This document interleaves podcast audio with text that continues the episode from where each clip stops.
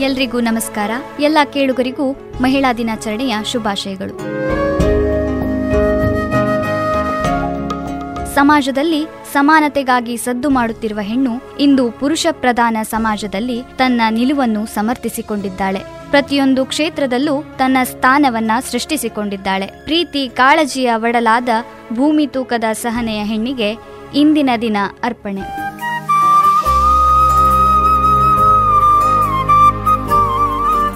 ಮೊದಲನೆಯದಾಗಿ ಲೋಕದ ಕಣ್ಣಿಗೆ ರಾಧೆಯೂ ಕೂಡ ಎಲ್ಲರಂತೆ ಒಂದು ಹೆಣ್ಣು ಎಂಬ ಭಾವಗೀತೆಯನ್ನು ಹಾಡಲಿಕ್ಕಿದ್ದಾರೆ ಗೆಳತಿ ಸಮೀಕ್ಷಾ. ಎಚ್ ಎಸ್ ವೆಂಕಟೇಶ್ ಮೂರ್ತಿ ಅವರ ಸಾಹಿತ್ಯದಲ್ಲಿ ಇದೀಗ ಈ ಹಾಡು ನಿಮಗಾಗಿ. ಲೋಕದ ಕಣ್ಣಿಗೆ ರಾಧೆಯು ಕೂಡ ಎಲ್ಲರಂತೆ ಒಂದು ಹೆಣ್ಣು. ನನಗೂ ಆಕೆ ಕೃಷ್ಣನ ತೋರುವ ಪ್ರೀತಿಯು ನೀಡಿದ ಕಣ್ಣು. ಲೋಕದ ಕಣ್ಣಿಗೆ ರಾಧೆಯು ಕೂಡ ಎಲ್ಲರಂತೆ ಒಂದು ಹೆಣ್ಣು. ನನಗೂ ಆಕೆ ಕೃಷ್ಣನ ತೋರುವ ಪ್ರೀತಿಯು ನೀಡಿದ ಕಣ್ಣು. ಪ್ರೀತಿಯು ನೀಡಿದ ಕಣ್ಣು. ತಿಂಗಳ ರಾತ್ರಿ ತೊರೆಯ ಸಮೀಪ, ತಿಂಗಳ ರಾತ್ರಿ ತೊರೆಯ ಸಮೀಪ, ಉರಿದರೆ ಯಾವುದು ದೀಪ? ಉರಿದರೆ ಯಾವುದು ದೀಪ? ಯಾರೋ ಮೋಹನ ಯಾವ ರಾಧೆಗೋ, ಯಾರೋ ಮೋಹನ, ಯಾವ ರಾಧೆಗೋ, ಪಡುತ್ತಿರುವನು ಪರಿತಾಪ. ಪಡುತ್ತಿರುವನು ಪರಿತಾಪ. ಲೋಕದ ಕಣ್ಣಿಗೆ ರಾಧೆಯು ಕೂಡ ಎಲ್ಲರಂತೆ ಒಂದು ಹೆಣ್ಣು.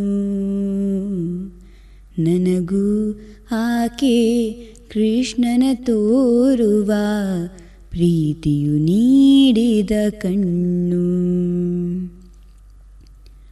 ನಾನು ನನ್ನದು ನನ್ನವರೆನ್ನುವ, ನಾನು ನನ್ನದು ನನ್ನವರೆನ್ನುವ ಹಲವು ತೊಡಕುಗಳ ಮೀರಿ ಹಲವು ತೊಡಕುಗಳ ಮೀರಿ ಧಾವಿಸಿ ಸೇರಲು ಬೃಂದಾವನವಾ ಧಾವಿಸಿ ಸೇರಲು ಬೃಂದಾವನವಾ ರಾಧೆ ತೋರುವಳು ದಾರಿ ರಾಧೆ ತೋರುವಳು ದಾರಿ ಲೋಕದ ಕಣ್ಣಿಗೆ ರಾಧೆಯು ಕೂಡ ಎಲ್ಲರಂತೆ ಒಂದು ಹೆಣ್ಣು ನನಗೂ ಆಕೆ ಕೃಷ್ಣನ ತೋರುವ ಪ್ರೀತಿಯು ನೀಡಿದ ಕಣ್ಣು ಮಹಾಪ್ರವಾಹ ಮಹಾಪ್ರವಾಹ ಮಹಾಪ್ರವಾಹ ಮಹಾಪ್ರವಾಹ ತಡೆಯುವರಿಲ್ಲ. ಪಾತ್ರವಿರದ ತೊರೆ ಪ್ರೀತಿದು ಪಾತ್ರವಿರದ ತೊರೆ ಪ್ರೀತಿ. ತೊರೆದರು ತನ್ನ, ತೊರೆಯದು ಪ್ರಿಯನ. ತೊರೆದರು ತನ್ನ, ತೊರೆಯದು ಪ್ರಿಯನ. ರಾಧೆಯ ಪ್ರೀತಿಯ ರೀತಿದು ರಾಧೆಯ ಪ್ರೀತಿಯ ರೀತಿ. ಲೋಕದ ಕಣ್ಣಿಗೆ ರಾಧೆಯು ಕೂಡ ಎಲ್ಲರಂತೆ ಒಂದು ಹೆಣ್ಣು. ನನಗೂ ಆಕೆ ಕೃಷ್ಣನ ತೋರುವ ಪ್ರೀತಿಯು ನೀಡಿದ ಕಣ್ಣು. ಆಕೆ ಹೆಣ್ಣು ಎಂಬ ಧೈರ್ಯ ಮತ್ತು ಗಟ್ಟಿತನದ ಕುರಿತಾದ ಕಥೆಯನ್ನ ಹೇಳಲಿಕ್ಕಿದ್ದಾರೆ ಗೆಳತಿ ಮಂಜುಳಾ. ಕಥೆಯ ಶೀರ್ಷಿಕೆ, ಆಕೆ ಹೆಣ್ಣು. ಮನೆಗೆ ಬಂದು ಸುಸ್ತಾಗಿ ಸೋಫಾದ ಮೇಲೆ ಒರಗಿದ್ದಳು ಸ್ನೇಹ. ಬೆಳಿಗ್ಗೆ ಎಂಟು ಮೂವತ್ತಕ್ಕೆ ರೂಮಿಂದ ಕಾಲಿಟ್ಟರೆ, ಬರುವಾಗ ಸಂಜೆ ಏಳು. ಅಮ್ಮ ಇದ್ದಿದ್ದರೆ ವಾತ್ಸಲ್ಯದ ಮಾತನಾಡಿ, ಮುದ್ದು ಮಾತಿಂದಲೇ ಸುಸ್ತು ನಿವಾರಿಸಿಕೊಳ್ಳುತ್ತಿದ್ದಳೇನು. ಸುಸ್ತಾದಾಗಲೆಲ್ಲ ಸದಾ ಅಮ್ಮನ ನೆನಪು ಆಕೆಗೆ. ಅದೆಷ್ಟೋ ದಿನಗಳಾಯಿತು, ಅಮ್ಮ ತನ್ನಿಂದ ದೂರಾಗಿ ಎಂದು ಯೋಚಿಸುತ್ತಾ ಕಣ್ಣಂಚಲ್ಲಿ ಸಣ್ಣಗೆ ಕಂಬನಿ ಮಿಂಚಿತು. ಚಿಕ್ಕದಿನಿಂದಲೂ ಸ್ನೇಹಗೆ ತಾನೇನಾದರೂ ಸಾಧಿಸಬೇಕು ಎಂಬುದು ವಿಪರೀತ ಆಸಕ್ತಿ. ಶಿಸ್ತಿನ ತಂದೆಗೆ ತನ್ನ ಮಗಳು ಮುಂದೆ ಓದುವುದು ಇಷ್ಟವಿರಲಿಲ್ಲ. ಮೂರು ಹೆಣ್ಣು ಮಕ್ಕಳು. ಮೊದಲನೆಯ ಮಗಳನ್ನು ಮದುವೆ ಮಾಡಿ ಇನ್ನೊಂದು ಊರಿಗೆ ಕಳುಹಿಸಿಕೊಟ್ಟಾಗಿತ್ತು. ಎರಡನೆಯವಳು ಸ್ನೇಹ. ಇನ್ನೊಬ್ಬಾಕೆ ಅಪ್ಪನ ಪ್ರೀತಿಯ ಪುಟ್ಟತನು. ಮೂರು ಹೆಣ್ಣು ಮಕ್ಕಳು ಮಹಾಲಕ್ಷ್ಮಿ ಅಂತಿದ್ದರು. ಆದರೆ ಅದೇನು ಹಣೆ ಬರಹವೋ ಏನೋ. ಚಿಕ್ಕ ವಯಸ್ಸಿನಲ್ಲಿಯೇ ತಾಯಿಯನ್ನು ಕಳೆದುಕೊಂಡಿದ್ದರು. ಸ್ನೇಹಾಳು ಎಂದಿಗೂ ತನ್ನ ಕುಟುಂಬದ ಸಮಸ್ಯೆ ತನ್ನ ವಿದ್ಯಾಭ್ಯಾಸಕ್ಕೆ ಅಡ್ಡಿಯುಂಟು ಮಾಡಲು ಬಿಡುತ್ತಿರಲಿಲ್ಲ.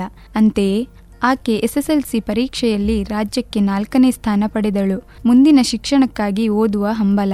ಅಂದು ರಾತ್ರಿ ಮನೆಯಲ್ಲಿ ರಾಧಾಂತವೇ ನಡೆದು ಹೋಯಿತಲ್ಲ, ನಿನ್ನ ಅಕ್ಕನನ್ನು ಹೇಗೆ ಹತ್ತರವರೆಗೆ ಓದಿಸಿದೆನೋ, ನೀನು ಮದುವೆಗೆ ತಯಾರಾಗು. ಇನ್ನೆರಡು ತಿಂಗಳಲ್ಲೇ ನಿನ್ನ ಮದುವೆ ಎಂದು ಅಪ್ಪ ಕಟುವಾಗಿ ಹೇಳಿದ್ದರು. ತಾನು ಅಂದು ತನ್ನ ಗುರಿ ಸಾಧನೆಗಾಗಿ ಪ್ರಥಮ ಬಾರಿಗೆ ಅಪ್ಪನೊಂದಿಗೆ ಜಗಳವಾಡಿದ್ದಳು ಸ್ನೇಹ. ಎಷ್ಟಾದರೂ ಅಪ್ಪನ ಮಗಳಲ್ಲವೇ? ಅವರಷ್ಟೇ ಸಿಟ್ಟು, ಶಿಸ್ತು, ಹಠ. ಅಂದೇ ರಾತ್ರಿ ತನ್ನವರನ್ನೆಲ್ಲ ಬಿಟ್ಟು ತನ್ನ ಮನಸ್ಸಿನ ಮಾತನ್ನು ಕೇಳಿ ಗಾವುದ ದೂರ ಹೊರಟಿದ್ದಳು ಸ್ನೇಹ. ದೊಡ್ಡ ಪಟ್ಟಣ, ಎಲ್ಲಿ ಕಂಡರೂ ಬಣ್ಣ ಬಣ್ಣದ ವಾಹನ, ಒಂದರ ಮೇಲೆ ಒಂದರಂತೆ ಜೋಡಿಸಿಟ್ಟ ಆಟಿಕೆಗಳಂತೆ ನಿರ್ಮಿತವಾದ ಕಟ್ಟಡ. ಹಳ್ಳಿಯಲ್ಲಿನ ತಂಪು ಗಾಳಿ, ಶಾಂತತೆಯ ವಿರುದ್ಧ ಗುಣದ ಊರು. ಹೇಗೂ ರಾಜ್ಯಕ್ಕೆ ನಾಲ್ಕನೇ ರ್ಯಾಂಕ್ ಪಡೆದಿರುವ ಸ್ನೇಹಾಗೆ ಉಚಿತ ಹಾಸ್ಟೆಲ್, ಉಚಿತ ಉನ್ನತ ಶಿಕ್ಷಣ ಕೂಡ ದೊರಕಿತು. ಪಟ್ಟಣ ಬಗೆಗಿನ ಅಲ್ಪಜ್ಞಾನ ಹೊಂದಿದ್ದ ಸ್ನೇಹ ಎಂದಿಗೂ ಪ್ರೀತಿಯ ಬಲೆಗೆ ಬಿದ್ದವಳೇ ಅಲ್ಲ. ಇನ್ನು ಪಟ್ಟಣದ ಹುಡುಗಿಯರು ಹಾಕುವ ಅರ್ಧ ಬಟ್ಟೆಗಳನ್ನು ಕಣ್ಣೆತ್ತಿಯೂ ನೋಡಿದವಳಲ್ಲ. ಎಷ್ಟಾದರೂ ಸ್ನೇಹ ಹಳ್ಳಿಯ ತಂಪು ತೋಟದ ಸಂಪಿಗೆ. ಎಷ್ಟೇ ಚಂದದ ಹೂಗಳಿದ್ದರೂ ಸಂಪಿಗೆಯು ಮಾತ್ರ ತನ್ನದೇ ಆದ ವಿಶೇಷ ಕಂಪನ್ನು ಹೊಂದಿರುತ್ತದೆ. ಕ್ಲಿಯೋಪಾತ್ರಳಂತೆ ಸುಂದರಿಯಾದ ಸ್ನೇಹಾಳಿಗೆ ಕಾಲೇಜಲ್ಲಿ ಅದೆಷ್ಟೋ ಪ್ರೇಮಪತ್ರಗಳು ಬಂದಿದ್ದವು. ಆದರೆ ತನ್ನ ತಂದೆಯೊಂದಿಗಿನ ಜಗಳ ನೆನಪಾದಾಗ ಮನಸ್ಸು ಜಾಗೃತವಾಗುತ್ತಿತ್ತು. ಅದೆಷ್ಟೋ ಬಾರಿ ಗ್ರಂಥಾಲಯದಲ್ಲಿ ಓದುತ್ತಾ ತೂಕಡಿಸುವಾಗ ಅಪ್ಪ ತನಗಾಗಿ ಕಷ್ಟಪಟ್ಟ ದಿನಗಳು ನೆನಪಾಗಿ ತಟ್ಟನೆ ಪುಸ್ತಕದ ಮೇಲೆ ಚಿತ್ತ ಹೋಗುತ್ತಿತ್ತು. ಉನ್ನತ ವ್ಯಾಸಂಗದಲ್ಲೂ ಸ್ನೇಹಾಳದ್ದೇ ಮೇಲುಗೈ. ಸ್ನೇಹಾಳಿಗೆ ಚಿಕ್ಕದಿನಿಂದಲೂ ಕೃಷಿಯಲ್ಲಿ ಬಹಳ ಆಸಕ್ತಿ. ತನ್ನ ತಂದೆ ಹಳ್ಳಿಯಲ್ಲಿ ತಮ್ಮ ಎಕರೆ ಜಮೀನಿನಲ್ಲಿ ಬೆಳೆಯುತ್ತಿದ್ದ ವಿವಿಧ ತರಕಾರಿ, ಹಣ್ಣು ಹಂಪಲುಗಳನ್ನು ಸ್ನೇಹ ದಿನಾಲೂ ಗಮನಿಸುತ್ತಿದ್ದಳು. ಅದೆಷ್ಟೋ ಬಾರಿ ಆ ತೋಟದಲ್ಲೇ ಕೂತು ಓದುತ್ತಿದ್ದಳು. ತನಗೆ ಬೇಸರವಾದಾಗ, ಅತೀವ ಖುಷಿಯಾದಾಗ ತನ್ನ ಅಕ್ಕ ತಂಗಿಯರೊಂದಿಗೆ ಅದೆಷ್ಟೋ ಬಾರಿ ತೋಟದಲ್ಲಿ ಕುಣಿಯುತ್ತಿರಲಿಲ್ಲವೇ. ಹಾಗಾಗಿಯೇ ಸ್ನೇಹ ಕೃಷಿಯಲ್ಲಿ ಉನ್ನತ ವ್ಯಾಸಂಗ ಮುಗಿಸಿದ್ದಳು. ವಿದ್ಯಾಭ್ಯಾಸ ಮುಗಿಯುತ್ತಿದ್ದಂತೆಯೇ ಸ್ನೇಹ ಪಟ್ಟಣದ ಕೃಷಿ ಇಲಾಖೆಯಲ್ಲಿ ಕಾರ್ಯನಿರ್ವಹಿಸುತ್ತಿದ್ದಳು. ದೊಡ್ಡ ಸಂಭಾವನೆಯ ಕೆಲಸ ಪಟ್ಟಣದ ಜೀವನ, ಓಡಾಡಲು ಕಾರು, ವಾಸ್ತವ್ಯಕ್ಕೆ ಅಪಾರ್ಟ್ಮೆಂಟ್, ಒಬ್ಬಂಟಿ ಜೀವನ. ತನ್ನ ಹಠದ ಹೋರಾಟದಲ್ಲಿ ಏಕಾಂಗಿಯಾಗಿದ್ದಳು ಸ್ನೇಹ. ಕೆಲಸವೇ ಆಕೆಯ ಸಂಗಾತಿಯಾಗಿತ್ತು. ಅದೇಕೋ ಆಕೆಗೆ ಪಟ್ಟಣಕ್ಕೆ ಬಂದ ಮೇಲೆ ಅಮ್ಮ ತುಂಬಾನೇ ನೆನಪಾಗುತ್ತಿದ್ದಳು. ಹಳ್ಳಿಯಲ್ಲಿ ಅಪ್ಪನ ತೋಳು ಅಮ್ಮನನ್ನು ಮರೆಸುತ್ತಿತ್ತು. ಮದುವೆಯಾಗಿ ಹೋದ ಅಕ್ಕನ ಜೊತೆಗಿನ ನಂಟು ಅಷ್ಟೇನೂ ಇಲ್ಲದಿದ್ದರೂ ಆಕೆಯ ತಾಯಿ ಪ್ರೀತಿ ಸದಾ ಕಾಡುತ್ತಿತ್ತು. ತಂಗಿಯ ಮುದ್ದು ಮುಖ ಕಣ್ಣು ಮುಚ್ಚಿದಾಗಲೆಲ್ಲ ಅಲಾರಾಮಿನಂತೆ ಎಚ್ಚರಿಸುತ್ತಿತ್ತು. ತನ್ನ ಜೀವನದ ಸಾಲು ಸಾಲು ಘಟನೆಗಳನ್ನು ನೆನಪಿಸಿಕೊಳ್ಳುತ್ತಾ ಸ್ನೇಹ ಕಣ್ತೆರೆದಾಗ ಗಂಟೆ ಎಂಟಾಗಿತ್ತು. ಇತ್ತೀಚೆಗೆ ಆಕೆಗೆ ತನ್ನ ಜೀವನವನ್ನು ಧಾರಾವಾಹಿಯಂತೆ ಮೆಲುಕು ಹಾಕುವುದು ವಾಡಿಕೆಯಾಗಿತ್ತು. ಕೆಲಸದಿಂದ ಬಂದು ಸುಸ್ತಾದಾಗಲೆಲ್ಲ ತನ್ನವರ ನೆನಪು ವಿಪರೀತ ಕಾಡುತ್ತಿತ್ತು. ಎಷ್ಟಾದರೂ ಆಕೆ ಹೆಣ್ಣಲ್ಲವೇ? ಬಿಡುವಿಲ್ಲದ ಕೆಲಸ ಖಾಲಿ ಖಾಲಿ ಎನಿಸುವ ಅಪಾರ್ಟ್ಮೆಂಟು ಯಾಂತ್ರಿಕ ಬದುಕು ಸ್ನೇಹಾಳಿಗೆ ಬಲು ಬೇಗನೆ ಸಾಕಾಗಿತ್ತು. ಅಪ್ಪನ ಜೊತೆ ಮಾತು ಬಿಟ್ಟು ಆಗಲೇ ಆರು ವರ್ಷಗಳಾಗಿತ್ತು. ಮತ್ತೆ ತನ್ನ ಅಪ್ಪನ ಜೊತೆ ಹಳ್ಳಿಯಲ್ಲಿ, ತೋಟದಲ್ಲಿ ತರಕಾರಿ ನೆಡಬೇಕೆಂಬ ಹಂಬಲ. ತಂಗಿಯ ಜೊತೆ ಮಾವಿನ ಮರದ ಜೋಕಾಲಿಯಲ್ಲಿ ಉಯ್ಯಾಲೆಯಾಡುವ ಬಯಕೆ. ಇತ್ತ ಕಡೆ ಕೆಲಸದ ಒತ್ತಡ ಹೆಚ್ಚಾದಂತೆ ಹಳ್ಳಿಯ ಸೆಳೆತ ಜಾಸ್ತಿಯಾಗುತ್ತಿತ್ತು. ಮಾತೇ ಆಡದ ತನ್ನ ಅಪ್ಪ ಈಗ ಹೇಗಿರಬಹುದು? ಅದೆಷ್ಟೋ ಬಾರಿ ಇಳಿವಯಸ್ಸಿನವರನ್ನು ರಸ್ತೆಯಲ್ಲಿ ಕಂಡಾಗಲೆಲ್ಲ ತನ್ನ ಮುದಿ ಅಪ್ಪ ನೆನಪಾಗುತ್ತಿದ್ದರು. ತನ್ನ ಪುಟ್ಟ ತಂಗಿಯ ಜೊತೆ ಅದೆಷ್ಟು ಕಷ್ಟಪಡುತ್ತಿರಬಹುದೇನೋ. ತನ್ನ ಅಪ್ಪನೊಂದಿಗಿನ ಈ ಜಗಳ ಸರಿಯೇ. ತನ್ನ ಹಠ ತನ್ನ ಗುರಿ ಸಾಧಿಸಬೇಕೆಂಬುದೇ ಅಥವಾ ತನ್ನ ಸ್ವಾರ್ಥವೇ. ಎಲ್ಲವನ್ನೂ ಮೀರಿ ತಾನೆಂದುಕೊಂಡಂತೆ ಆದರೂ ಇದರಿಂದ ತನಗೆ ಲಭಿಸಿರುವುದಾದರೂ ಏನು. ಯಾಂತ್ರಿಕ ಬದುಕು, ಶಾಂತಿ ಎಂಬ ಪದಕ್ಕೆ ಅರ್ಥವೇ ಇಲ್ಲದ ಊರು. ತನ್ನ ಮೇಲೆ ಇನ್ನೂ ಅಸಹ್ಯ ಭಾವನೆ ಮೂಡಿತ್ತು ಸ್ನೇಹಾಳಿಗೆ. ಬೆಳಗ್ಗೆ ಎಂಟು ಮೂವತ್ತಕ್ಕೆ ಮತ್ತೆ ಹೊರಟಿದ್ದಳು ಸ್ನೇಹ. ಮರಳಿ ತನ್ನ ಗೂಡಿಗೆ ತನ್ನನ್ನು ಸಾಕಿ ಸಲುಹಿದ ತನ್ನ ಹಳ್ಳಿಗೆ, ತನ್ನ ಜೀವನಕ್ಕೆ ಒಂದು ಅರ್ಥ ನೀಡಿದ ತನ್ನ ಅಪ್ಪನ ಮನೆಗೆ, ತಂಗಿಯ ಅಪ್ಪುಗೆಯನ್ನು ಅರಸಿ ಮತ್ತೆ ತನ್ನ ಹಳ್ಳಿಗೆ ದಾರಿ ಬೆಳೆಸಿದ್ದಳು. ಪಟ್ಟಣದ ಬದುಕಿಗೆ ರಾಜೀನಾಮೆ ನೀಡಿ ಮತ್ತೆ ಅಪ್ಪನ ತೋಟದಲ್ಲಿ ತಾನು ಕಲಿತ ವಿದ್ಯಾಭ್ಯಾಸದ ಪ್ರಯೋಗ ಮಾಡಲು ಹೊರಟಳು. ಎಷ್ಟಾದರೂ ಆಕೆ ಪ್ರಕೃತಿಯ ಮಗಳಲ್ಲವೇ, ಆಕೆ ಹೆಣ್ಣಲ್ಲವೇ?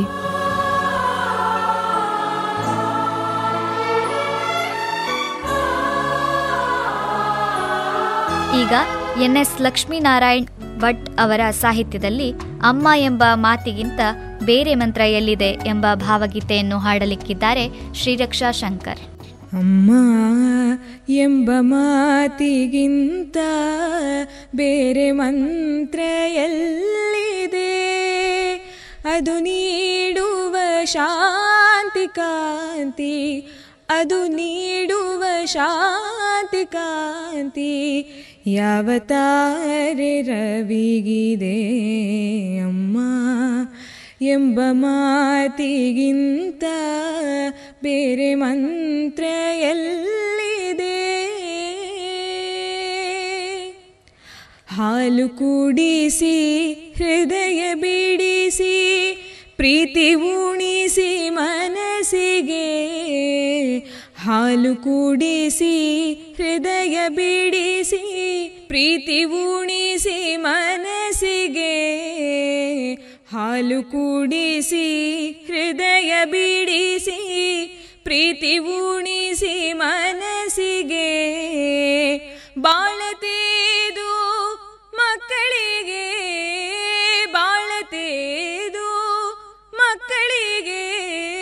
ಬೆರೆದಳಲ್ಲ ಕನಸಿಗೆ ಅಮ್ಮ ಎಂಬ ಮಾತಿಗಿಂತ ಬೇರೆ ಮಂತ್ರ ಎಲ್ಲಿದೆ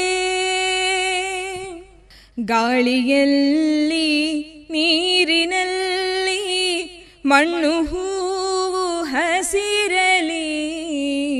ಗಾಳಿಯಲ್ಲಿ, ನೀರಿನಲ್ಲಿ ಮಣ್ಣು ಹೂವು ಹಸಿರಲಿ, ಕಾಣದೇನು ಕಾಯುವ ಬಿಂಬ ಕಾಣದೇನು ಕಾಯುವ ಬಿಂಬ ಆಡುತ್ತಿರುವವು ಸಿರಲಿ, ಅಮ್ಮ ಎಂಬ ಮಾತಿಗಿಂತ ಬೇರೆ ಮಂತ್ರ ಎಲ್ಲಿದೆ? ಮರೆವೆ ಹೇಗೆ? ಹೇಳೆ ತಾಯೇ ನಿನ್ನೀ ವಾತ್ಸಲ್ಯವ ಮರೆವೆ ಹೇಗೆ? ಹೇಳೆ ತಾಯೇ ನಿನ್ನೀ ವಾತ್ಸಲ್ಯವ ಅರಿವೆ ಹೇಗೆ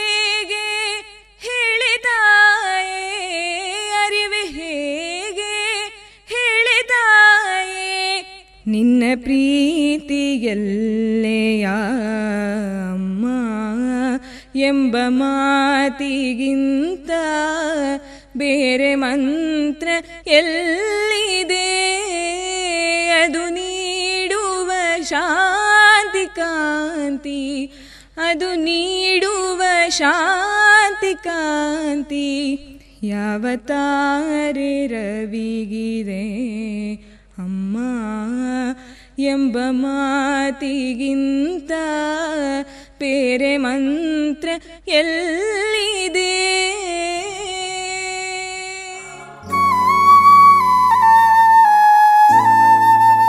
ಮನೆ ಕೆಲಸವನ್ನು ನಿಭಾಯಿಸಿ ಹೊರಗಿನ ದುಡಿಮೆಯಲ್ಲೂ ಭಾಗಿಯಾಗುತ್ತಿರುವ ಹೆಣ್ಣು ಮಕ್ಕಳ ನಿಜ ಸ್ಥಿತಿಯ ಕುರಿತು ವೇದಶ್ರೀಯವರ ಮಾತು ಇದೀಗ ನಿಮಗಾಗಿ. ಸಮಾಜದಲ್ಲಿ ಎಲ್ಲರಿಗೂ ಅವರವರ ಪಾತ್ರವಿರುವಂತೆ ಮಹಿಳೆಗೂ ಕೂಡ ತಾಯಿ, ಮಡದಿ, ಸೊಸೆ, ಮಗಳು ಹೀಗೆ ಅನೇಕ ಜವಾಬ್ದಾರಿಗಳಿದೆ. ಅಲ್ಲದೆ ಮಹಿಳೆ ಹೊರಲೋಕಕ್ಕೆ ಕಾಲಿಟ್ಟು ದುಡಿಯುತ್ತಿದ್ದಾಳೆ ಎಂದರೆ ಅಲ್ಲಿ ಉದ್ಭವವಾಗುವಂತಹ ಸಮಸ್ಯೆಗಳು ಅನೇಕ. ಇತ್ತ ಮನೆಯನ್ನು ನಿಭಾಯಿಸಿ, ಅತ್ತ ಕಚೇರಿ ಕೆಲಸವನ್ನು ನಿಭಾಯಿಸುವುದು ಹೇಳಿದಷ್ಟು ಸುಲಭವಲ್ಲ. ನನ್ನ ಅನಿಸಿಕೆಯ ಪ್ರಕಾರ ಮಹಿಳೆ ಆದಿಶಕ್ತಿಯಂತೆಯೇ ಸರಿ. ಆಕೆಗೆ ಹತ್ತಾರು ಕೈಗಳಿರುತ್ತೆ. ಮನೆಯ ಯಜಮಾನಿ ಹತ್ತಾರು ಕೈಗಳು ಮಾಡಿ ಮುಗಿಸುವಂತಹ ಕೆಲಸವನ್ನು ಕೇವಲ ನಿಮಿಷಗಳಲ್ಲಿಯೇ ಮಾಡಿ ಮುಗಿಸ್ತಾಳೆ. ಬೆಳಗ್ಗೆ ಎದ್ದ ತಕ್ಷಣ ಅಡುಗೆ ಮಾಡಬೇಕು, ಮನೆ ಸ್ವಚ್ಛ ಮಾಡಬೇಕು, ಪಾತ್ರೆ, ಬಟ್ಟೆ ಹೀಗೆ ಪ್ರತಿಯೊಂದು ಕೆಲಸವನ್ನೂ ನಿಭಾಯಿಸಿ ಸರಿಯಾದ ಸಮಯಕ್ಕೆ ತನ್ನ ನೌಕರಿಗೆ ತೆರಳಿ ಅಲ್ಲಿಯೂ ಕೆಲಸ ಮುಗಿಸಬೇಕು. ಮತ್ತದೇ ಮನೆ ಮತ್ತದೇ ಮನೆ ಕೆಲಸ.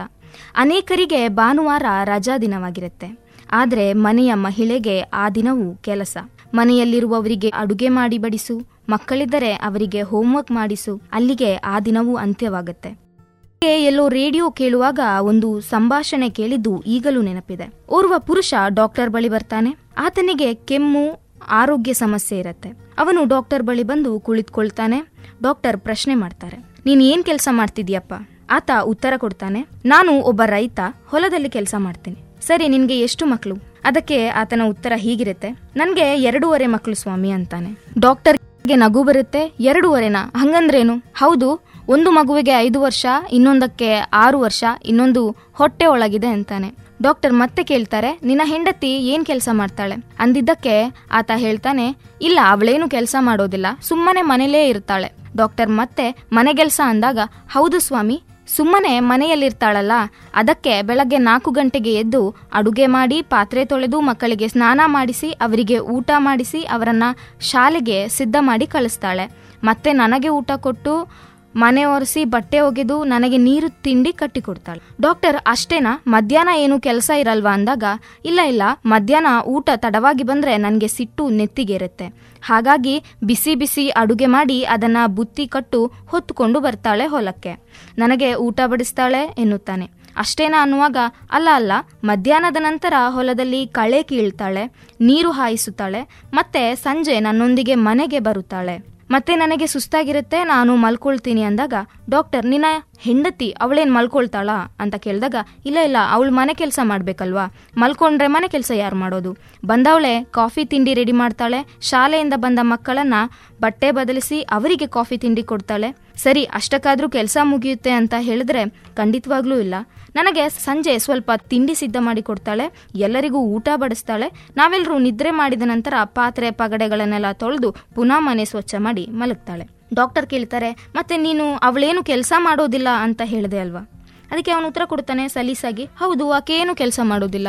ಆಗ ಡಾಕ್ಟರ್ ಕೇಳ್ತಾರೆ ಮತ್ತೆ ಇಷ್ಟೆಲ್ಲ ಮಾಡೋದೇನು ಕೆಲಸ ಅಲ್ವಾ ಅಂತ. ಆ ಮಾತನ್ನ ಕೇಳಿದಾಗ ಆ ವ್ಯಕ್ತಿ ಮೌನವಾಗ್ತಾನೆ. ಇದೇ ನಿಜ ಜೀವನದ ಹೆಂಗಸರ ಪರಿಸ್ಥಿತಿ. ಮನೆಯ ಕೆಲಸಕ್ಕೆ ಯಾವ ಸಂಬಳವೂ ಇಲ್ಲ, ರಜೆಯೂ ಇಲ್ಲ. ಮಹಿಳೆ ಕೆಲಸ ಮಾಡುತ್ತಲೇ ಇರ್ತಾಳೆ. ನಾವೇ ನಮ್ಮ ಮನೆಗಳಲ್ಲಿ ಎಷ್ಟು ಜನ ಅಮ್ಮನಿಗೆ ಸಹಾಯ ಮಾಡ್ತೀವಿ? ಮೊಬೈಲ್, ಟಿವಿ ಎಂದು ಕಾಲ ಕಳಿತೀವಿ ವಿನಃ ಅಡುಗೆ ಮನೆಯಲ್ಲಿ, ಮನೆ ಕೆಲಸಗಳಲ್ಲಿ ಎಷ್ಟು ಜನ ನಿರಂತರವಾಗಿ ಸಹಾಯ ಮಾಡ್ತೀವಿ? ಇದು ನಮಗೆ ನಾವೇ ಕೇಳಿಕೊಳ್ಳಬೇಕಾದಂತಹ ಪ್ರಶ್ನೆ. ದಿನಕ್ಕೆ ಮೂರು ಹೊತ್ತು ಸರಿಯಾಗಿ ಊಟ, ತಿಂಡಿ ಕುಂತಲ್ಲಿಗೆ ಬರಬೇಕು. ಸ್ವಲ್ಪ ಹೆಚ್ಚು ಕಮ್ಮಿಯಾದರೂ ಅಮ್ಮನಿಗೆ ಅಡುಗೆ ಮಾಡಕ್ಕೆ ಬರಲ್ಲ ಅನ್ನೋ ಮಾತು. ಒಂದೇ ತಿಂಡಿ, ಒಂದೇ ಅಡುಗೆ ಪದೇ ಪದೇ ಮಾಡಿದ್ರೆ ನಿಂಗೆ ಬೇರೆ ತಿಂಡಿ ಮಾಡಲಿಕ್ಕೆ ಬರೋದಿಲ್ಲ ಅನ್ನೋ ಮಾತು. ಒಟ್ಟಾರೆ ಸಂಬಳವಿಲ್ಲದ ಕೂಲಿ ಆಳೆಂದರೆ ಅದು ಮನೆಯಲ್ಲಿನ ಮಹಿಳೆ ಮತ್ತು ತಾಯಂದಿರು. ಇದುವರೆಗೂ ಕೂಡ ಮನೆ ಕೆಲಸದ ಪೂರ್ಣ ಜವಾಬ್ದಾರಿ ಹೆಂಗಸರ ಮೇಲೆಯೇ ಬಿದ್ದಿದೆ.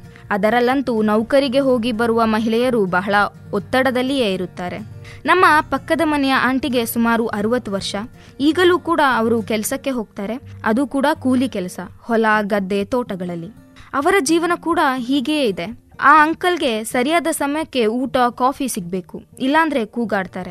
ಅವರ ಮಗನೂ ಕೂಡ. ಮನೆಗೆ ತಡವಾಗಿ ಬಂದರೂ ಅವರ ಗೆಳೆಯರ ಜೊತೆ ಆಟವಾಡೋಕೆ ಹೊರಡ್ತಾರೆ. ಯಾರೂ ಕೂಡ ಅವರಿಗೆ ಸಹಾಯನೇ ಮಾಡೋದಿಲ್ಲ. ಆದರೂ ಕೂಡ ಆ ಹೆಂಗಸು ಕೆಲಸವನ್ನು ನಿಲ್ಲಿಸೋದೇ ಇಲ್ಲ. ದಿನವಿಡೀ ಕೆಲಸ ಮಾಡ್ತಾನೇ ಇರ್ತಾರೆ. ಒಟ್ಟಾರೆಯಾಗಿ ಮನೆ ಕೆಲಸ, ಹೊರ ಕೆಲಸಗಳನ್ನು ಸುಸೂತ್ರವಾಗಿ ನಿಭಾಯಿಸುವ ಎಲ್ಲ ಮಹಿಳೆಯರಿಗೂ, ತಾಯಂದಿರಿಗೂ ನಮ್ಮದೊಂದು ಸಲಾಂ.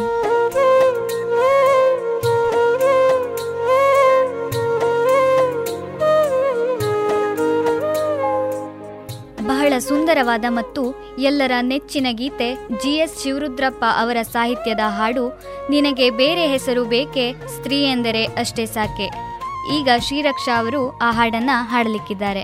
ಆಕಾಶದ ನೀಲಿಯಲ್ಲಿ, ಚಂದ್ರ ತಾರೆ ತೊಟ್ಟಿಲಲ್ಲಿ, ಆಕಾಶದ ನೀಲಿಯಲ್ಲಿ, ಚಂದ್ರ ತಾರೆ ತೊಟ್ಟಿಲಲ್ಲಿ, ಬೆಳಕನಿಟ್ಟು ತೂಗಿದಾಕೆ ಬೆಳಕನಿಟ್ಟು ತೂಗಿದಾಕೆ, ನಿನಗೆ ಬೇರೆ ಹೆಸರು ಬೇಕೆ? ನಿನಗೆ ಬೇರೆ ಹೆಸರು ಬೇಕೆ? ಸ್ತ್ರೀ ಎಂದರೆ ಅಷ್ಟೇ ಸಾಕೆ? ಸ್ತ್ರೀ ಎಂದರೆ ಅಷ್ಟೇ ಸಾಕೆ? ಆಕಾಶದ ನೀಲಿಯಲ್ಲಿ, ಚಂದ್ರ ತಾರೆ ತೊಟ್ಟಿಲಲ್ಲಿ ಮನೆ ಮನೆಯಲ್ಲಿ ದೀಪ ಮುಡಿಸಿ, ಹೊತ್ತು ಹೊತ್ತಿಗೆ ಅನ್ನ ಉಣಿಸಿ, ಮನೆ ಮನೆಯಲ್ಲಿ ದೀಪ ಮುಡಿಸಿ, ಹೊತ್ತು ಹೊತ್ತಿಗೆ ಅನ್ನ ಉಣಿಸಿ, ತಂದೆ ಮಗುವ ತಬ್ಬಿದಾಕೆ, ತಂದೆ ಮಗುವ ತಬ್ಬಿದಾಕೆ, ನಿನಗೆ ಬೇರೆ ಹೆಸರು ಬೇಕೆ ನಿನಗೆ ಬೇರೆ? ಹೆಸರು ಬೇಕೆ ಸ್ತ್ರೀ ಎಂದರೆ ಅಷ್ಟೇ ಸಾಕೆ? ಸ್ತ್ರೀ ಎಂದರೆ ಅಷ್ಟೇ ಸಾಕೆ? ಆಕಾಶದ ನೀಲಿಯಲ್ಲಿ, ಚಂದ್ರ ತಾರೆ ತೊಟ್ಟಿಲಲ್ಲಿ ಬೆಳಕನಿಟ್ಟು ತೂಗಿದಾಕೆ ಬೆಳಕನಿಟ್ಟು ತೂಗಿದಾಕೆ ನಿನಗೆ ಬೇರೆ ಹೆಸರು ಬೇಕೆ, ನಿನಗೆ ಬೇರೆ ಹೆಸರು ಬೇಕೆ, ಸ್ತ್ರೀ ಎಂದರೆ ಅಷ್ಟೇ ಸಾಕೆ, ಸ್ತ್ರೀ ಎಂದರೆ ಅಷ್ಟೇ ಸಾಕೆ.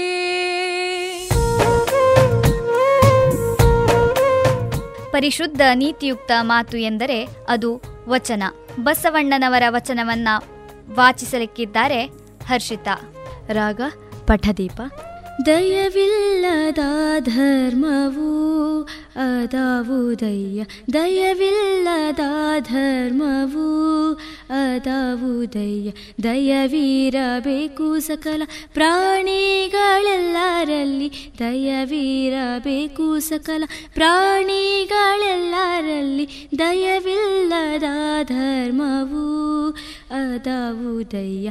ದಯವಿಲ್ಲದ ಧರ್ಮವು ಅದಾವುದಯ್ಯ ದಯವೇ ಧರ್ಮದ ಮೂಲವಾಗಿದೆ. ದಯವೇ ಧರ್ಮದ ಮೂಲವಾಗಿದೆ. ಕೂಡಲ ಸಂಗಯ್ಯನಂತೊಲ್ಲದೊಲ್ಲನಯ್ಯ. ಕೂಡಲ ಸಂಗಯ್ಯನಂತೊಲ್ಲದೊಲ್ಲನಯ್ಯ. ದಯವಿಲ್ಲದ ಧರ್ಮವು ಅದಾವುದಯ್ಯ.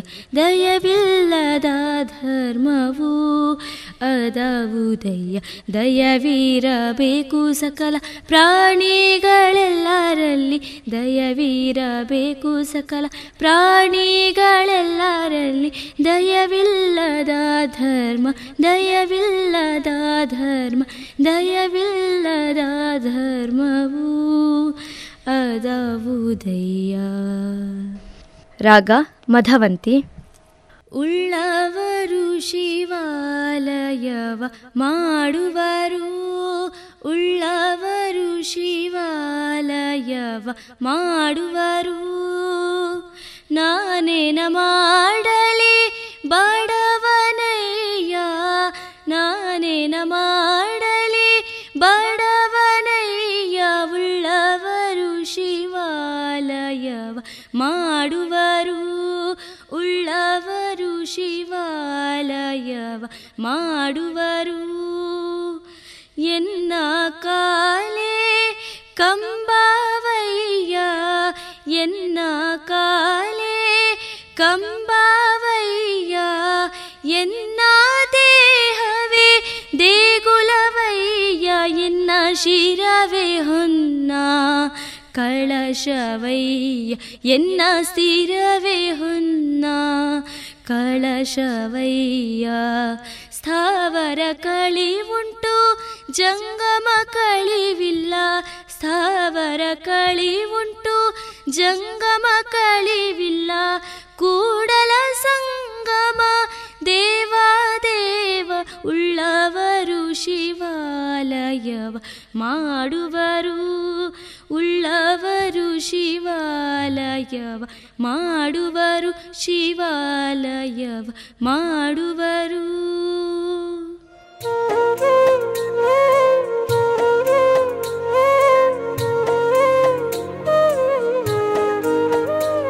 ಎಲ್ಲವನ್ನೂ ಸಹಿಸಿಕೊಂಡು ಬದುಕುವ ಸ್ತ್ರೀ ತನ್ನ ಮೇಲೆಯೇ ಎಸಗಿಕೊಂಡ ಸ್ವಯಂಕೃತ ಅಪರಾಧ.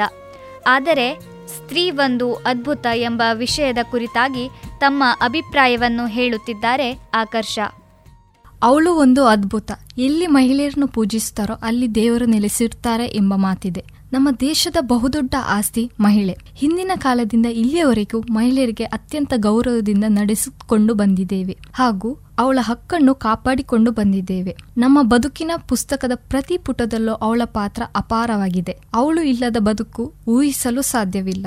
ಎಲ್ಲರಿಗೂ ರಜೆ ಇರಬೇಕು. ಬಿಡುವು ಇರಬೇಕು, ಸಂಬಳ ಬರಬೇಕು ಎಂಬ ಕುಸಿರುವ ಸಾಮಾಜಿಕ ನ್ಯಾಯ ನಮ್ಮ ಸಮಾಜದಲ್ಲಿ ಇವೆ. ಅವಳಿಗೆ ಕೊಂಚವೂ ಬಿಡುವು ಕೊಡುವ ಯೋಚನೆಯೇ ಸಹ ನಾವು ಮಾಡುವುದಿಲ್ಲ. ಪ್ರಾಯಶಃ ಇದನ್ನು ಅವಳೇ ಎಸಗಿಕೊಂಡ ಸ್ವಯಂ ಕೃತ್ಯ ಅಪರಾಧ. ಮಹಿಳೆಯರಿಗೆ ಸಮಾನ ಅವಕಾಶ ಕಲ್ಪಿಸಿ ಅವರಿಗೂ ಗೌರವದ ಬದುಕನ್ನು ನಡೆಸುವ ಅವಕಾಶವನ್ನು ಕಲ್ಪಿಸಲಾಗಿದೆ. ಸಮಾಜದಲ್ಲಿ ಹೆಣ್ಣನ್ನು ಅವಳ ದುಃಖವನ್ನು ಮರೆಮಾಚಿಸಲಾಗಿದೆ. ಹಾಗೂ ಹೆಣ್ಣಿಗೆ ಎಲ್ಲಿ ಗೌರವ ಇದೆ ಎಂಬ ಮಾತು ಕೇಳಿದರೆ ನಮಗೆ ಸಿಗುವ ಉತ್ತರ ಮಾತ್ರ ಶೂನ್ಯವಾಗಿರುತ್ತದೆ ಇಂದಿಗೂ ಹಳ್ಳಿಗಳಲ್ಲಿ ಅವಳಿಗೆ ಸಮಾನ ಕೂಲಿ ಸಿಗುತ್ತಿಲ್ಲ. ಹೆಣ್ಣು ನಾಲ್ಕು ಗೋಡೆಗಷ್ಟೇ ಸೀಮಿತ ಎಂಬ ಕಾಲದಿಂದ ದೇಶದ ಅತ್ಯುನ್ನತ ಸ್ಥಾನ ಪಡೆಯುವ ಮಟ್ಟಿಗೆ ಹೆಣ್ಣು ಬದಲಾಗಿದ್ದಾಳೆ. ಪುರುಷರಿಗೆ ಸರಿಸಮಾನಾಗಿ ನಿಂತು ತನ್ನ ಸಾಮರ್ಥ್ಯವನ್ನು ಜಗತ್ತಿಗೆ ಸಾರಿ ಹೇಳಿದ್ದಾಳೆ. ಹಿಂದಿನ ಕಾಲದಲ್ಲಿ ಹೆಣ್ಣಿಗೆ ಸಮಾಜದಲ್ಲಿ ಬಾಲ್ಯ ವಿವಾಹ ಹೆಣ್ಣು ಭ್ರೂಣ ಹತ್ಯೆ ಲಿಂಗ ತಾರತಮ್ಯ ಅತ್ಯಾಚಾರ, ಲೈಂಗಿಕ ಕಿರುಕುಳ ಇನ್ನಿತರ ಗಂಭೀರ ಸಮಸ್ಯೆಗಳನ್ನು ಎದುರಿಸುತ್ತಾ ಬಂದಿದ್ದಾಳೆ. ಅನೇಕ ಸ್ವಾತಂತ್ರ್ಯ ಹೋರಾಟಗಾರರು ಹೆಣ್ಣಿನ ಮೇಲಾಗುವ ಶೋಷಣೆ ಹಾಗೂ ಮೂಢನಂಬಿಕೆಯನ್ನು ವಿರೋಧಿಸಿದ್ದಾರೆ. ಮುಖ್ಯವಾಗಿ ಸರ್ಕಾರ ಹೆಣ್ಣು ಮಕ್ಕಳ ಶಿಕ್ಷಣಕ್ಕಾಗಿ ಒತ್ತು ನೀಡಿದ್ದು, ಬೇಟಿ ಬಚಾವೋ, ಬೇಟಿ ಪಡಾವೋ ಎಂಬ ಘೋಷವಾಕ್ಯದ ಮೂಲಕ ಹೆಣ್ಣು ಮಕ್ಕಳ ಸಬಲೀಕರಣದ ಅತ್ಯಗತ್ಯವನ್ನು ಹೇಳಿದ್ದಾರೆ. ಹೆಣ್ಣು ಎಷ್ಟೇ ಓದಿದರೂ ತಮಗೇನೂ ಪ್ರಯೋಜನ ಇಲ್ಲ ಎಂದು ಭಾವಿಸುವ ಪೋಷಕರು ಮಗಳ ವಿದ್ಯಾಭ್ಯಾಸ ಕುರಿತಾಗಿ ಅಷ್ಟೇನು ಆಸಕ್ತಿ ವಹಿಸದೇ ಇರುವುದು ಬಹಳಷ್ಟು ಮನೆಗಳಲ್ಲಿ ಕಂಡುಬರುತ್ತದೆ. ಈ ಸ್ಥಿತಿ ಕೇವಲ ಅಕ್ಷರ ಜ್ಞಾನವಿಲ್ಲದ ಕುಟುಂಬಗಳಲ್ಲಿ ಇದೆ ಎಂದು ಭಾವಿಸಿಕೊಂಡರೆ ಅದು ತಪ್ಪು. ವಿದ್ಯಾವಂತ ತಂದೆ ತಾಯಿಯರು ಕೂಡ ತಮ್ಮ ಮಗನ ವಿದ್ಯಾಭ್ಯಾಸಕ್ಕೆ ನೀಡುವ ಮಹತ್ವವನ್ನು ಮಗಳಿಗೂ ನೀಡದೇ ಇರುವ ಪ್ರಸಂಗವನ್ನು ನಾವು ಕಾಣಬಹುದು. ಹಾಗಾಗಿ ಸ್ತ್ರೀಯರ ಕುರಿತಾದ ತಾರತಮ್ಯ ಮನೆಯ ಒಳಗಿಂದಲೇ ಆರಂಭವಾಗುತ್ತಿದೆ ಎಂಬುದನ್ನು ನಾವು ತಳ್ಳಿ ಹಾಕುವಂತಿಲ್ಲ. ಆಕೆ ತಾಯಿಯಾಗಿ, ಸಹೋದರಿಯಾಗಿ, ಗೆಳತಿಯಾಗಿ, ಹೆಂಡತಿಯಾಗಿ, ಸ್ತ್ರೀ ವಿವಿಧ ಪಾತ್ರವನ್ನು ವಹಿಸುತ್ತಿದ್ದಾಳೆ. ಹಾಗಾಗಿ ಮಹಿಳೆಯರಿಗೆ ಗೌರವದ ಸ್ಥಾನಮಾನ ನೀಡಬೇಕು. ಅವರಿಗೂ ಸಮಾಜದಲ್ಲಿ ಉತ್ತಮ ಜೀವನ ನಡೆಸುವ ಅವಕಾಶ ದೊರೆಯಬೇಕು ಎಂಬ ಉದ್ದೇಶದಿಂದ ಅಂತಾರಾಷ್ಟ್ರೀಯ ಮಹಿಳಾ ದಿನಾಚರಣೆ ಆಚರಿಸುತ್ತಾ ಬಂದಿದ್ದೇವೆ. ಬರೀ ಒಂದೇ ದಿನದ ಆಚರಣೆ ಆಗಬಾರದು. ಪ್ರತಿನಿತ್ಯವೂ ಆಕೆಗೆ ಗೌರವ ಹಾಗೂ ಸಮಾನ ಅವಕಾಶ ದೊರೆಯಬೇಕು.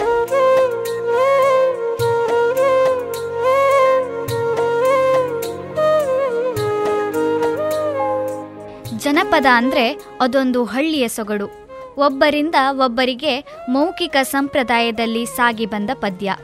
ಈ ಸಂಪ್ರದಾಯವನ್ನು ಮಹಿಳೆಯರು ತಮ್ಮ ನಿತ್ಯ ಜೀವನದಲ್ಲಿ ಪದ ಕಟ್ಟುವುದರ ಮೂಲಕ ಹಾಡಿಕೊಂಡು ಬಂದಿದ್ದಾರೆ.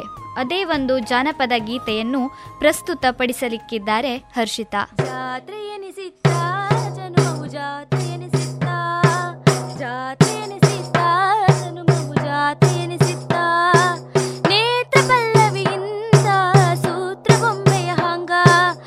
ಪಾತ್ರ ಕುಣಿಸ್ಯಾನ ಒಲುಮೆಯ ದಿಯ ದೀನ ಪಾತ್ರ ಕುಣಿಸ್ಯಾನ ಒಲುಮೆಯ ದೀನ ದೀನ ಓ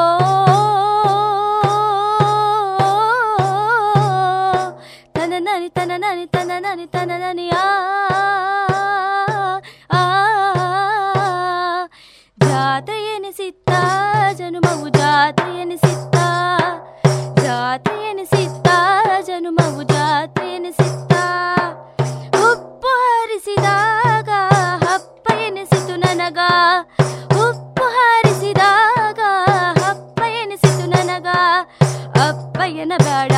ಸಾವಿರ ಗೊಬ್ಬ ನನನಲ್ಲ ಅಪ್ಪಯ್ಯನ ಬೇಡ. ಸಾವಿರ ಗೊಬ್ಬ ನನನಲ್ಲ ಓ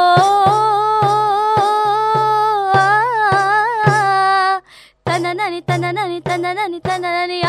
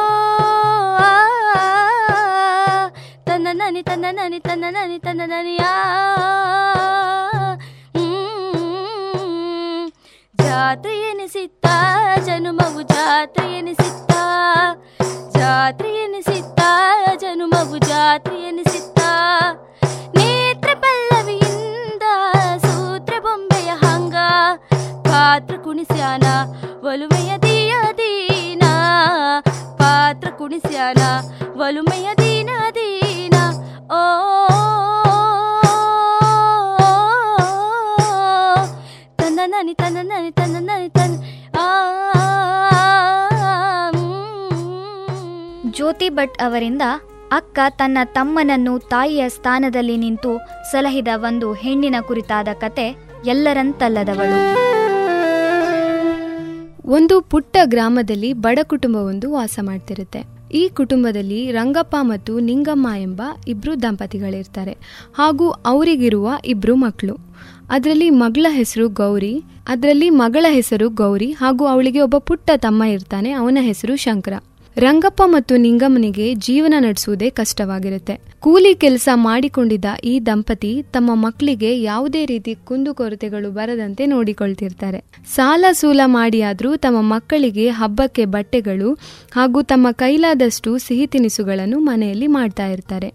ಹೀಗಿರುವಾಗ ಒಂದು ದಿನ ರಂಗಪ್ಪ ಇದ್ದಕ್ಕಿದ್ದಂತೆ ಹಾಸಿಗೆ ಹಿಡಿಯುತ್ತಾನೆ. ಮನೆಯ ಆಸರೆಯಂತಿದ್ದ ಊರುಗೋಲೆ ಮುರಿದು ಬಿದ್ದಾಗ ಮನೆಯ ಜವಾಬ್ದಾರಿಯೆಲ್ಲವೂ ನಿಂಗಮ್ಮನ ಹೆಗಲೇ ಇರುತ್ತೆ ಒಂದು ಕಡೆ ಹಾಸಿಗೆ ಹಿಡಿದ ಗಂಡನನ್ನು ನೋಡ್ಕೊಳ್ಬೇಕು, ಮತ್ತೊಂದು ಕಡೆ ಮಕ್ಕಳ ವಿದ್ಯಾಭ್ಯಾಸವನ್ನು ಹಾಗೂ ಮನೆಯ ಖರ್ಚನ್ನೆಲ್ಲ ಒಬ್ಳೇ ನೋಡ್ಕೊಳ್ಬೇಕಾಗಿರುತ್ತೆ. ಆದರೂ ಕೂಡ ಅವಳು ಯಾವುದಕ್ಕೂ ಅಂಜದೆ ಸಾಲ ಸೂಲ ಮಾಡಿಯಾದರೂ ಒಂದು ಸಣ್ಣ ಹೊಲಿಗೆ ಯಂತ್ರವನ್ನು ಖರೀದಿಸ್ತಾಳೆ. ಇವಳು ಪ್ರತಿನಿತ್ಯ ಬೆಳಿಗ್ಗೆ ಬೇಗ ಎದ್ದು ತನ್ನ ಮನೆ ಕೆಲಸಗಳನ್ನೆಲ್ಲ ಮುಗಿಸಿ, ಮಗಳಿಗೆ ತಿಂಡಿ ಕೊಟ್ಟು ಶಾಲೆಗೆ ಕಳಿಸಿ, ಜೋಳಿಗೆಯಲ್ಲಿ ತನ್ನ ಪುಟ್ಟ ಮಗುವನ್ನು ಹೊತ್ತು ನಾಲ್ಕೈದು ಮನೆಗಳ ಮುಸ್ರೆ ತಿಕ್ಕುವ ಕೆಲಸವನ್ನು ಮಾಡ್ತಾ ಇರ್ತಾಳೆ. ಆ ಮನೆಗಳಲ್ಲಿ ಅವರಿವರು ಕೊಟ್ಟ ಆಹಾರವನ್ನು ತನ್ನ ಪುಟ್ಟ ಮಗ ಹಾಗೂ ಮನೆಯಲ್ಲಿರುವ ಮಗಳಿಗಾಗಿ ತೆಗೆದುಕೊಂಡು ಬರ್ತಾ ಇರ್ತಾಳೆ. ಹಾಗೂ ಸಂಜೆಯಲ್ಲಿ ಮನೆಗೆ ಬಂದ ಕೂಡಲೇ ತನ್ನ ಹೊಲಿಗೆ ಯಂತ್ರದಲ್ಲಿ ಸಾಧ್ಯವಾದಷ್ಟು ಬಟ್ಟೆಗಳನ್ನು ಹೊಲಿಯುತ್ತಿದ್ಲು. ಹೊಲಿದ ಬಟ್ಟೆಗಳನ್ನೆಲ್ಲ ಪಕ್ಕದ ಊರಿನಲ್ಲಿ ನಡೆಯುವ ಸಂತೆ ಹಾಗೂ ಜಾತ್ರೆಗಳಲ್ಲಿ ಮಾರಲು ಕೊಂಡೊಯ್ಯುತ್ತಿದ್ದಳು. ಅದರಿಂದ ಬರುವ ಹಣದಿಂದಲೇ ತನ್ನ ಗಂಡನಿಗೆ ಬೇಕಾದ ಔಷಧಿಗಳನ್ನು ಕೂಡ ತರ್ತಿದ್ಲು. ಒಂದು ರಾತ್ರಿ ಇದ್ದಕ್ಕಿದ್ದಂತೆ ರಂಗಪ್ಪನ ಆರೋಗ್ಯದಲ್ಲಿ ಏರುಪೇರಾಗಿ ನೋಡು ನೋಡ್ತಿದ್ದಂತೆ ಅವನು ತನ್ನ ಪತ್ನಿ ಹಾಗೂ ಮಕ್ಕಳ ಕಣ್ಣೆದುರೆ ಅಸುನೀಗ್ತಾನೆ ಗಂಡು ದಿಕ್ಕಿಲವಾದ ಕುಟುಂಬವಾದ ನಿಂಗಮನ ಸಂಸಾರಕ್ಕೆ ಆಕೆಯಲ್ಲಿದ್ದ ಧೈರ್ಯವೇ ದಾರಿದೀಪ. ಈಕೆ ತನ್ನ ಇಬ್ಬರು ಮಕ್ಕಳ ಮೇಲೆ ಅಪಾರವಾದ ಒಲ್ವನ್ನು ಇಟ್ಟಿರ್ತಾಳೆ. ನನಗಂತೂ ಬಡತನದಿಂದ ಶಾಲೆ ಮೆಟ್ಲೇರಕ್ಕೆ ಸಾಧ್ಯವಾಗಲಿಲ್ಲ. ಆದರೆ ತನ್ನ ಮಕ್ಕಳಿಗೂ ಕೂಡ ಹೀಗಾಗಬಾರ್ದೆಂಬ ಆಸೆ ಅವಳಲ್ಲಿರುತ್ತೆ.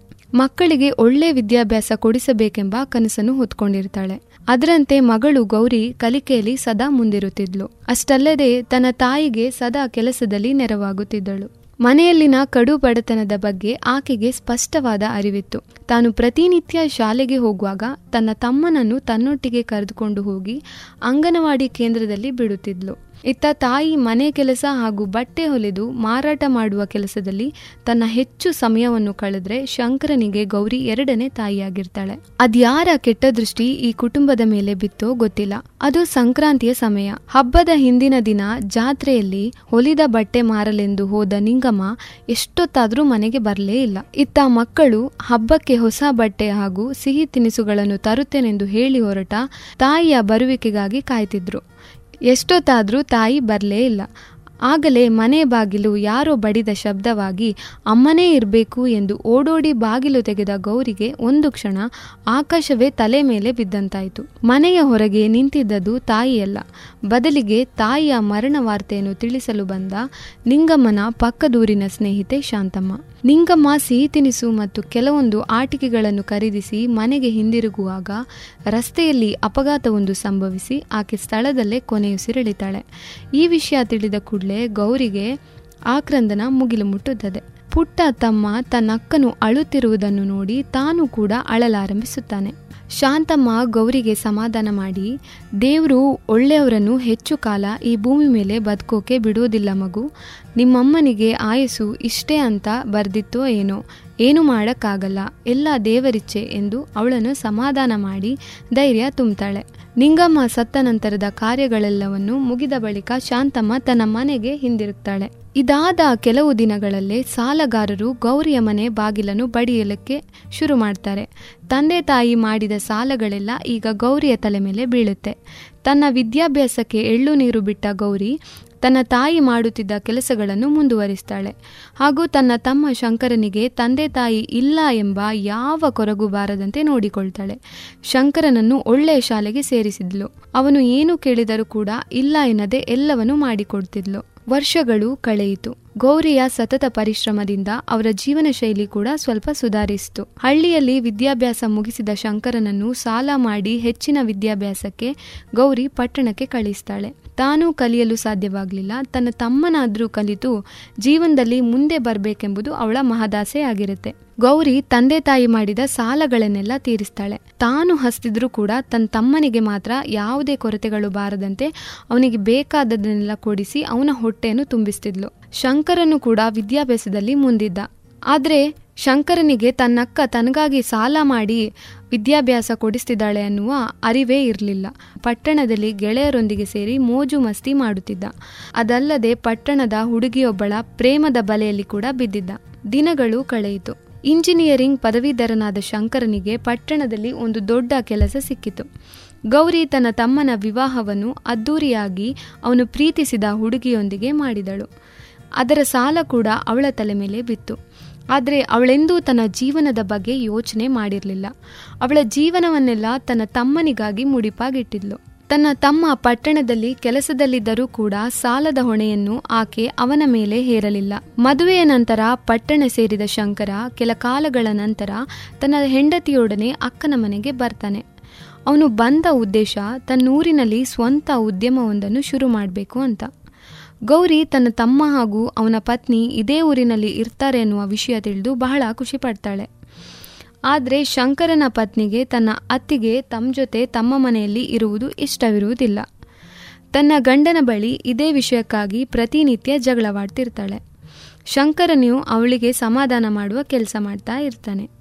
ಗೌರಿಗೆ ಅದಾಗಲೇ ಮದುವೆಯ ವಯಸ್ಸು ದಾಟಿತ್ತು. ಅವಳ ಸೌಂದರ್ಯಕ್ಕೆ ಮನಸೋತು, ಅದೆಷ್ಟೋ ಜನರು ಹೆಣ್ಣು ಕೇಳಲು ಬೇರೆ ಬೇರೆ ಊರುಗಳಿಂದ ಬಂದಾಗ ಆಕೆ ಅವಳ ಬಗ್ಗೆ ಯೋಚಿಸದೆ ಮದುವೆಯನ್ನು ನಿರಾಕರಿಸಿರ್ತಾಳೆ. ಎಲ್ಲಿ ತಾನು ಮದುವೆ ಆದರೆ ಶಂಕರ್ನನ್ನು ನೋಡಿಕೊಳ್ಳಲು ಆಗುವುದಿಲ್ಲ ಎಂದು ಯೋಚಿಸಿ ತನಗೆ ಮದುವೆಯೇ ಬೇಡ ಎಂಬ ನಿರ್ಧಾರ ತೆಗೆದುಕೊಂಡಿರ್ತಾಳೆ. ಇದೆಲ್ಲವೂ ಶಂಕರನಿಗೆ ಚೆನ್ನಾಗಿ ಗೊತ್ತಿರುತ್ತೆ. ಶಂಕರನಿಗೆ ಮದುವೆಯಾದ ಮೇಲೆ ತನ್ನ ಹೆಂಡತಿಯ ಮೇಲೆ ಅಪಾರ ಕುರುಡು ಪ್ರೀತಿ ಇರುತ್ತೆ. ಅದು ಅವನಿಗೆ ತನ್ನ ತಾಯಿ ಅಂತಿದ್ದ ಅಕ್ಕನ ಪ್ರೀತಿಯನ್ನೇ ಮರೆಸುತ್ತೆ. ತನ್ನ ಹೆಂಡತಿಯ ಪ್ರೀತಿಯ ಮುಂದೆ ಅವನಿಗೆ ತನ್ನ ಅಕ್ಕ ತನಗಾಗಿ ಮಾಡಿದ ಯಾವ ತ್ಯಾಗವೂ ನೆನಪಾಗುವುದಿಲ್ಲ. ಹೀಗಿರುವಾಗ ಒಂದು ದಿನ ಶಂಕರ ಮತ್ತು ಅವನ ಪತ್ನಿ ತನ್ನ ರೂಮಿನ ಒಳಗೆ ಕುಳಿತು, ಗೌರಿಯನ್ನು ಯಾವ ಕಾರಣ ಕೊಟ್ಟು ಮನೆಯಿಂದ ಹೊರಗೆ ಕಳಿಸುವುದು ಎಂದು ಮಾತನಾಡ್ಕೊಳ್ತಿರ್ತಾರೆ. ಇವರು ಮಾತನಾಡುವುದನ್ನು ಕೇಳಿಸಿಕೊಂಡ ಗೌರಿಗೆ ಹೃದಯವೇ ಒಡೆದು ಚೂರು ಚೂರಾಗುತ್ತೆ. ತನ್ನ ಸೆರಗಂಚಿನಿಂದ ಕಣ್ಣೀರು ಒರೆಸುತ್ತಾ ಒಂದು ನಿರ್ಧಾರಕ್ಕೆ ಬರ್ತಾಳೆ. ಆ ಕ್ಷಣ ಕೂಡ ಆಕೆ ತನ್ನ ತಮ್ಮನ ಒಳಿತಿಗಾಗಿ ಯೋಚನೆ ಮಾಡ್ತಾಳೆ. ಶಂಕರನನ್ನು ತಮ್ಮನಂತೆ ನೋಡದೆ ಬದಲಿಗೆ ತನ್ನ ಮಗನಂತೆ ಸಾಕಿ ಸಲಹಿದ್ದಳು. ಎಲ್ಲಿ ತನ್ನ ತಮ್ಮ ಮನೆಯಿಂದ ನನ್ನನ್ನು ಹೊರಹಾಕಿದರೆ ಊರ ಜನರ ಶಾಪಕ್ಕೆ ಗುರಿಯಾಗುವನೆಂದು ಅವಳು ತಿಳಿದು ತಾನೇ ಮನೆ ಬಿಟ್ಟು ಹೊರಡಲು ಸಿದ್ಧವಾಗ್ತಾಳೆ. ಮರುದಿನ ಯಾರಿಗೂ ಹೇಳದಂತೆ ಗೌರಿ ಯಾರಿಗೂ ಕಾಣದ ದೂರದ ಊರಿಗೆ ಪ್ರಯಾಣ ಬೆಳೆಸ್ತಾಳೆ. ಶಂಕರನಿಗೆ ತನ್ನ ಅಕ್ಕ ತನಗಾಗಿ ಮಾಡಿದ ತ್ಯಾಗದ ಬಗ್ಗೆ ಅರಿವಾಗುವ ಹೊತ್ತಿಗೆ ಅದಾಗಲೇ ಹೊತ್ತಾಗಿತ್ತು.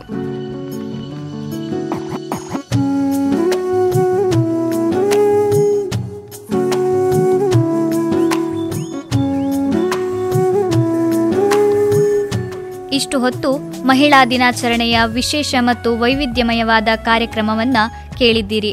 ಕಾರ್ಯಕ್ರಮದ ನಿರೂಪಣೆ ನಾನು ಸುಮಾ ಕಂಚಿಪಾಲ್. ನನ್ನೊಂದಿಗೆ ಭಾಗವಹಿಸಿದವರು ಹರ್ಷಿತಾ, ಸಮೀಕ್ಷಾ, ಮಂಜುಳಾ, ವೇದ, ಜ್ಯೋತಿ, ಶ್ರೀರಕ್ಷಾ, ಆಕರ್ಷ. ಧನ್ಯವಾದ.